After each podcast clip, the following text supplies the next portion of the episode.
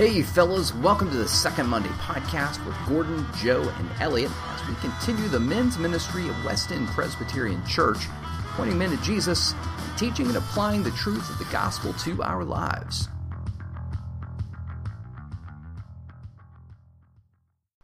Gordon, meet Cam. Cam Gordon. Cam, Hello. how are you, man? Good. How are you? Good. Gordon. Gordon. Cam is a former leader at Mills Godwin High School, and so are you. That's awesome. Yep. Cool deal. Yep, so fly you were uh, wait. So you were on staff at um at Godwin with Young Life. No, just a volunteer leader. Okay. How long ago was that? Mm-hmm. Um, I've been doing it for the past four years, and then just uh, stepped down in May, and then now on committee with Elliot. Awesome. Cool deal. But happy to Fantastic. be here. Thanks for having me. Yeah, no, it's fun. I'm glad. Uh, you know, Joe is on vacation. Cam, you might be a new a new permanent replacement, brother. That's right. You've got to bring Oh, the geez. same knowledge and information as Joe Brown. Ah, Man, those are big shoes to fill. I know. I know. I, They I felt uh, limited in my ability in, in trying to come up with this week's uh, study for James. So, yeah. Uh, What What's so funny too is what's so funny about it is it's a lot of the same stuff we talked about last week. it is. It is similar. Yeah. Yeah, I know. yeah, So, Cam. 'Cause you- Driving the point home. yeah. yeah, that's right. yeah. So, Cam, how long have you been at West End Press? Um, I moved to Richmond in May of 2016, and have pretty much been coming to West End Press ever since. Okay. Um, my wife and I were not members yet. We were hoping to become members this spring, but COVID happened. Yeah. So Yeah. I got put on hold. But yeah, so pretty much for the past four years. Right. Okay. Well, Yeah. the, the church has grown so much. It's it's so easy to like not know people, and of course, with everything going on now, it's even harder. But um, Right. well, we're glad to have you on the podcast, man. Thanks for being on here and um, trying to fill uh, Joe's shoes. Yeah, Yeah. absolutely. Happy so, what do you have for us? You were going to lead today, I think.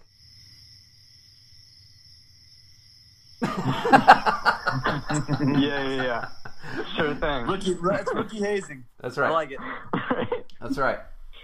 Yeah. Well, Uh-oh. so uh, how's everybody doing? Yeah, good. Just uh, scrambling around trying to make it happen, but but all, all's good, and uh, yeah, ready to ready to talk a little little uh, James today. There you go. All right.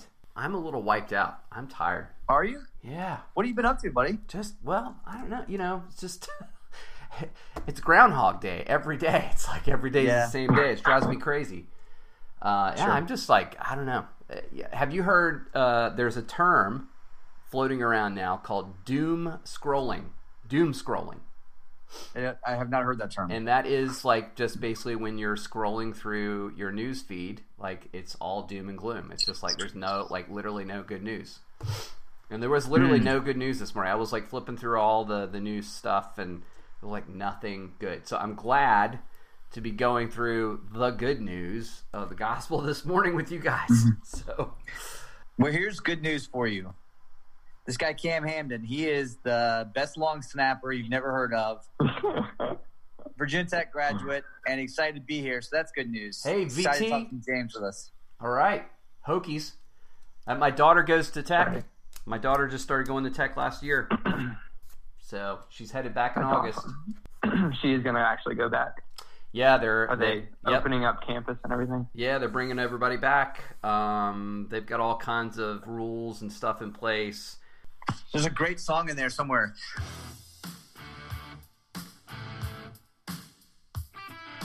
Back in Blacksburg. That's right. You're the musical guy. You could you could pull something off. Oh, that, there's a good edit here. There's a good edit here Yeah. for me now. So, all right. Well, so let's uh, let's dive into James, shall we? Yeah, All right. yeah. I'll read it today. All right. Go for it. All right. All right. Uh, James 2 20 through 26. Do you want to be shown, you foolish person, that faith apart from works is, un- is useless? Was not Abraham our father justified by works when he offered up his son Isaac on the altar? You see that faith was active along with his works, and faith was completed by his works. And the scripture was fulfilled that says, Abraham believed God, and it was counted to him as righteousness. And he was called a friend of God. You see that a person is justified by works and not by faith alone. And in the same way, was not also Rahab the prostitute justified by works when she received the messengers and sent them out by another way? For as the body apart from the spirit is dead, so also faith apart from works is dead. So James, uh, James is James is hitting home the point again about works and faith. Um, and as we said earlier in last week's episode, we were you know looking at uh, how James was emphasizing uh, the authenticity of somebody's faith, um, a mere profession of belief, even if it's say you know by the book, sincere. Um, James' perspective is that's not enough. Real saving faith involves a kind of a domino effect um, of a vital relationship with Christ, whose transformation of our lives overflows into our actions. So we're getting into the argument here again, um, but the verses happen to be, you know, this is definitely the more controversial part of the book. Um, mm-hmm. And a lot of people reject James because of this statement justified by works and not by faith alone. So, what is going on here? We know in Romans, Paul says that we are justified by faith. That's Romans uh, three thirty. So, mm-hmm. how can James, how can James say this? Like, how can he put this out there? So yeah. I feel like, oh, go ahead, Elliot. No, you go ahead, bud. I feel like he's talking. Well, one, I'm, I feel pretty confident he's talking to a different audience than Paul was. Um, you know, looking back in chapter one, verse one, it says he's talking to the 12 tribes in the dispersion. Um, so he's talking to primarily, James is pro- talking primarily to a Jewish audience, whereas Paul talked to both Gentiles and Jews. And so I feel like the message is just a little bit different. Paul is sort of talking about more, um, I, I guess, legalism of not getting, not thinking that your works can earn you favor and grace of God. And, and that's not how we attain salvation. Whereas James is more so talking about, you know, like you all talked about last week, you know, if you are in Christ and you have the Holy Spirit, He's going to prompt you to be doing and acting in a different kind of way. Mm-hmm. Um, and two, like, you know, it says that the 12 tribes, the Jews, and the dispersion. I don't really understand the full context of that, but it sounds like Jews that are living in a Gentile in, in a Gentile world, Jews that you know aren't living in a world where everyone believes in God and is living for God. So how do how are they supposed to act in light of that yeah. and live in light of that? Right. And that kind of prompts us to think about us today, right? clearly we don't live in a only Christian nation. Um, so how is how are we as believers um, supposed to um, act as well? So that's probably a good correlation of how they were. The Gentiles were amongst the. I mean, I'm sorry, the Jewish people were amongst the Gentile world, and now we're Christians amongst amongst a world that's not doesn't have the same Christian worldview we all do. So that's probably a good thing to think through. Yeah. Yeah, absolutely what are we supposed to do uh, with James mm. saying that faith needs works in in order to save? It, it's so funny. Like needs is such a such a hard word. When you say needs, it's, it's a hard word to think about. But like out of Cam already brought this up, but out of out of God changing your heart and the Holy Spirit changing you, it feels as if you can't but help but be compelled to do works that would glorify and honor our Lord Jesus Christ. And so that's the hard part when people are like, you don't need works at all, you just need faith. It's a little challenging to hear that. Now, do I do great works all the time? Sure. No, I, I certainly don't. Don't, don't, but I do have faith in the Lord. Um, but it does, when the Holy Spirit, you know, moves in my life and my heart, I'm compelled to love my brothers and sisters for Christ and do kind, gracious things that point towards Jesus.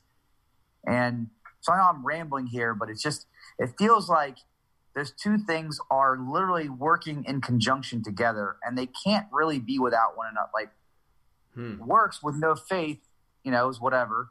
And then faith with no works, obviously, they just don't work. They're they're almost synonyms. I mean, they're not, but they they have to work in conjunction in this in this in this instance. Right. Yeah, I, I agree. I feel like it's very much so not that faith plus works is is sort of the equation, but it's more so that faith leads and works follow. Um, yeah, basically everything that you just said, Elliot. And uh, you know, you guys mentioned it last week too. Of even when you know we're not necessarily compelled to you know obey Christ or or do things that maybe we we should do to honor Him, it does help us be reminded of what's true and um, yeah. Yeah. I agree with everything you said, Elliot.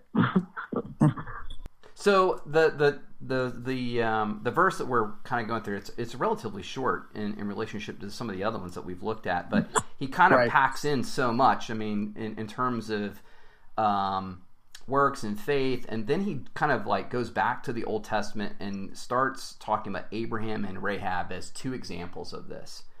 And so and and if you want to if folks want to go back they can i won't read the whole thing but uh, hebrews uh, chapter 11 17 through 19 and verse 31 um, sort of adds a lot of light um, to what james is sort of getting to. But the question is you know when he talks about abraham he said abraham believed god and it was counted to him as righteousness and he was called a friend of god um, so, would Abraham's faith have been credited to him as righteousness if he hadn't performed works of faith? It's a great, it's a great question. Stumped you. I mean, yeah, yeah. I don't know that it would have. I, I, I, I, we talked about it last week, and it's, it's, it goes into Hebrews where it's what, and Joe and I were talking about this last week, and and how Abraham has had faith that he was willing to take his son and put him on the altar. And and honestly, he had faith that even God could raise his son from the dead if if if he called him to to, to sacrifice him. And and so, I mean, that's unbelievable faith, and I, that compelled him to do the work of putting his son on the altar and you know being able to sacrifice or being willing to sacrifice him. So you know, I um I, I don't know that it would have been faith would have been credited to him because I don't know that he would have had faith in our Lord if he wasn't willing to sacrifice his son.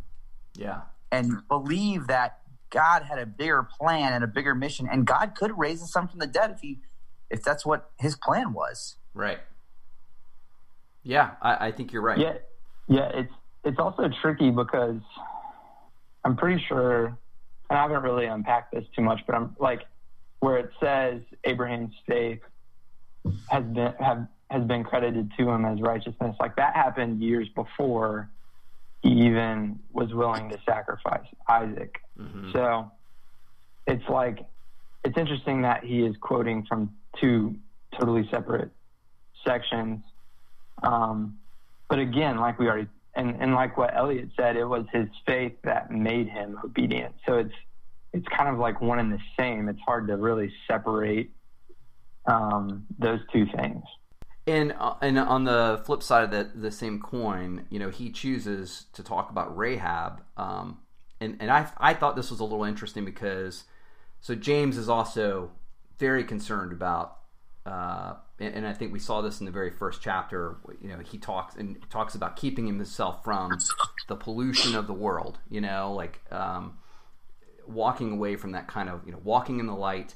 But he then uses a prostitute, Rahab, as an example of faith. And if Rahab had not helped those spies, and this is back in uh, the book of Joshua, would she have had genuine faith in Israel's God? Because she wasn't, she wasn't even uh, right. She wasn't an Israelite. She wasn't Jewish. No. Mm-mm. So uh, an entirely different Right. dynamic going on here compared to Abraham. Yeah, I like that he used her because it's like this this contrast of you have this like you have Abraham, this patriarch, this you know father of the faith, and then you have this Gentile prostitute, right? And just just the idea that um, you know if if again if this if James is speaking to a Jewish audience then he's saying not only is this gospel for Gentiles as well, but if even Gentiles are able to have a faith that compels them to move in a way that's honoring to God, like in a Amen. broken world, like so can so can we, so can you. So hmm yeah, I, I really love that he used Rahab here. Right. Yeah, and and it's interesting, I think, too, in thinking about Rahab because, like, there was uh, there was a very clear and very defined action that she took in faith um, to help those spies. There was a hope. There was risk involved. There was no just sort of like, yeah, sure, I believe. I believe in your God. Um, Yeah. It's a it's a I mean it's it's great risk on her part, obviously. I mean clearly she was not uh, high in the society. So had she been found doing something improper like hiding these spies, they easily would have gotten rid of her and it wouldn't have thought twice about it. And I love the fact that to, to Cam's point, just how how God just in so many ways shows that he is not just for the the almighty the up here you know the people who are deemed the the chosen if you will. He, he is for um, all kinds of people right? He uses so many different types of people to um, spread his gospel throughout the whole entire bible. I mean he uses prostitutes. He uses people really low on the totem pole in social societies. I mean it's it's clearly that he is trying to make a point that that God is in relationship with all kinds of people and wants to be in relationship with all kinds of people, not just people who are high in society or not just people who are low in society. He wants to love all people. hmm That's a that's just a great reminder for us too, just in general. Is we've talked about this a little bit throughout the podcast of, of showing favoritism to people who are, you know, Abraham. Oh, if you saw Abraham, you'd want to go up and shake his hand and meet him. And oh my gosh, I mean, what a sacrifice you you put there. You put your son on the altar, and can I get your autograph? And you know, can you sign my dagger? Know, I mean, just being funny, but like, you know, you you wouldn't you wouldn't go over to you know at the uh, at the festival if it was all the greats of the Bible. You probably wouldn't go head over to Rahab and like want to chit chat with her.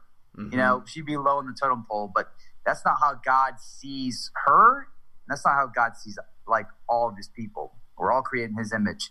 It's a good reminder for us. Yeah, yeah, you're right. And and what an interesting. I that's great that you mentioned that because that's such a great connection to some of the other parts of James that we've studied about partiality and favoritism, and that I mean, really, James is sort of in line. Well, he's very much in line with Paul as it relates to faith, right? Because God does not make any kind of uh, he doesn't say the gospel is just for these people and, and you're not like it, it, it's across the board and, And if He is who we think He is, and He's actually Jesus' brother, I mean, no one's got more like cachet than He does, right? Right. Like He's probably like, I mean, I'm Jesus' brother, like you know.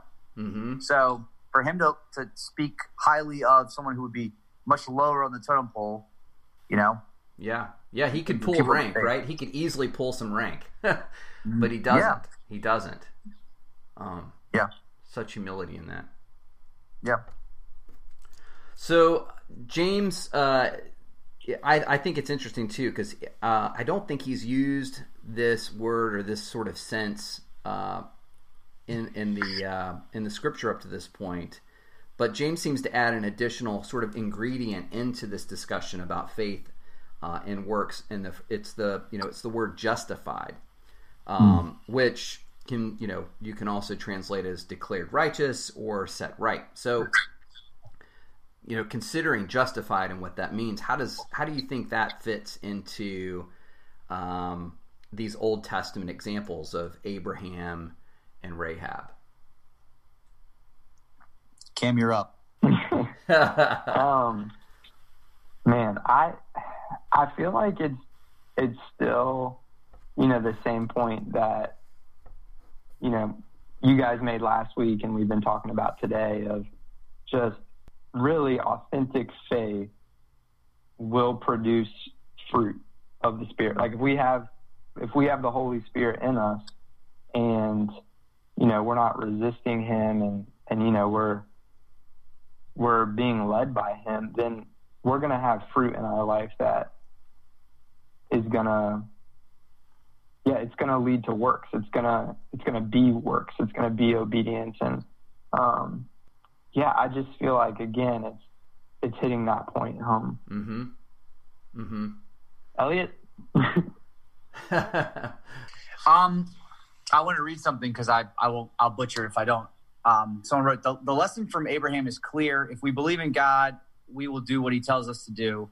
The lesson for rahab is also clear. If we believe in god we will help his people even when it costs us something and um, i just thought that was an interesting point of like costing us something like because I, I, I a lot of times i think like you know people say like all the time like i, I don't want to be i don't want to be a christian or especially like in high school or college because i want to i want to party like you know i'll become a christian like when i'm like or i'll start following the lord when i'm like 30 you know and i've got like a wife and a kid and things like that i can you know calm down life or whatever and it's so funny because I think that they're missing the point and they're missing the mark of the whole thing.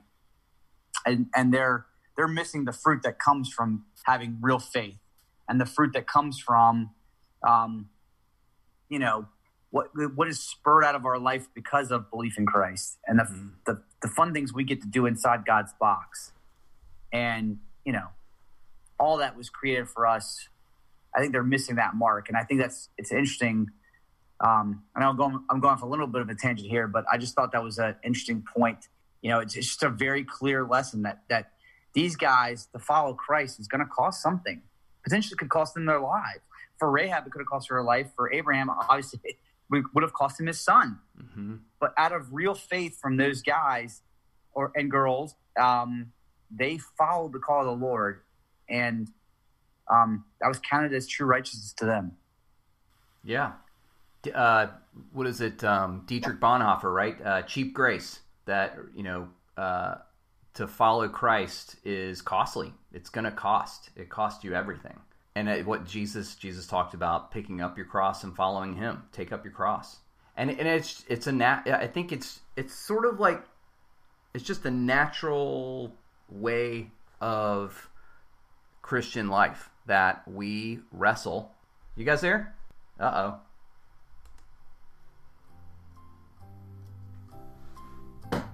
oh. and I lost the zoom.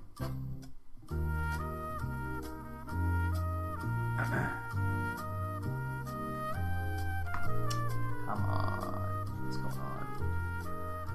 Sign up online. Ah, there you are. Yeah, yeah. Just, there we go. Cool. I'll do that. Gordon, you were getting ready to like you were Gordon ready to drop some Gordon uh, Gordon Bonhoeffer, Dietrich Bonhoeffer. yeah, um, that was weird. It like you guys just like dropped off, and then I tried logging back in. It was like the Google IP server can't be found, and huh. weird internet stuff. Um, no, I was just saying like. Um, yeah, Dietrich Bonhoeffer, The Cost of Discipleship, amazing book, like one of my favorites. Um, and I'm reminded it's on my shelf. I probably should read that again fantastic book, and it just talks about the very fact that like the Christian life um, is costly. It's it will cost yeah. you something, and I, that's very easy to forget. It, and it, because I, I think, um, and we I was we were with a, some folks last night talking about lament and um, the the book that the church is going through right now, and we were just talking about where we put our hope most of the time, and I think I put my hope in a lot of comfort. Um, mm. And I I look for things to be as comfortable as I possibly can. And then when things go awry, when a global pandemic hits, or the economy goes south, or um, you know a family life is uh, off the rails for whatever reason, um, hope you know my hope uh, is, is, sort of like the last last ditch effort typically, right? Because I'm I'm typically trying to grab hold of something uh, in order to solve the problem. I'm putting my hope in a person or a thing or something else, um, as opposed to uh, putting my faith and my hope in God. I'm kind of off topic about works and faith, but I think it all sort of plays in together, honestly. Um, Sure. Because your faith, uh, you know, you reap you reap what you sow, what you sow, and I think when you follow Christ, um, you cannot not live a faithful life. Does that make sense? I mean, sure, people can mess up and sin against the Lord, and but I think if you're a true believer, you will uh, you will repent. There will be a, a there there will be a, a lifestyle of repentance and an acceptance of um, grace in the Lord. Well, I think you hit the nail on the head, right? If you are a true believer, you will sin, no doubt, but you have to have a life of repentance to ask God for forgiveness. And I think that's what he's looking for. We aren't going to be perfect. There's no one that can be perfect except Jesus Christ. But there is a sense of a lifestyle of repentance of saying, God, I've messed up. Would you would you take this from me and heal me and change me and make me new and you each and every day? I think that's the difference between someone with genuine faith and someone who does not have that. Mm-hmm. Yeah. Amen. Um, well, I think we kind of hit the nail on the head uh, as far as that, as far as this goes. Yeah, that that pretty much answers the last question I had. So, uh, so last question: um, What gospel wisdom is God revealing to you through this text?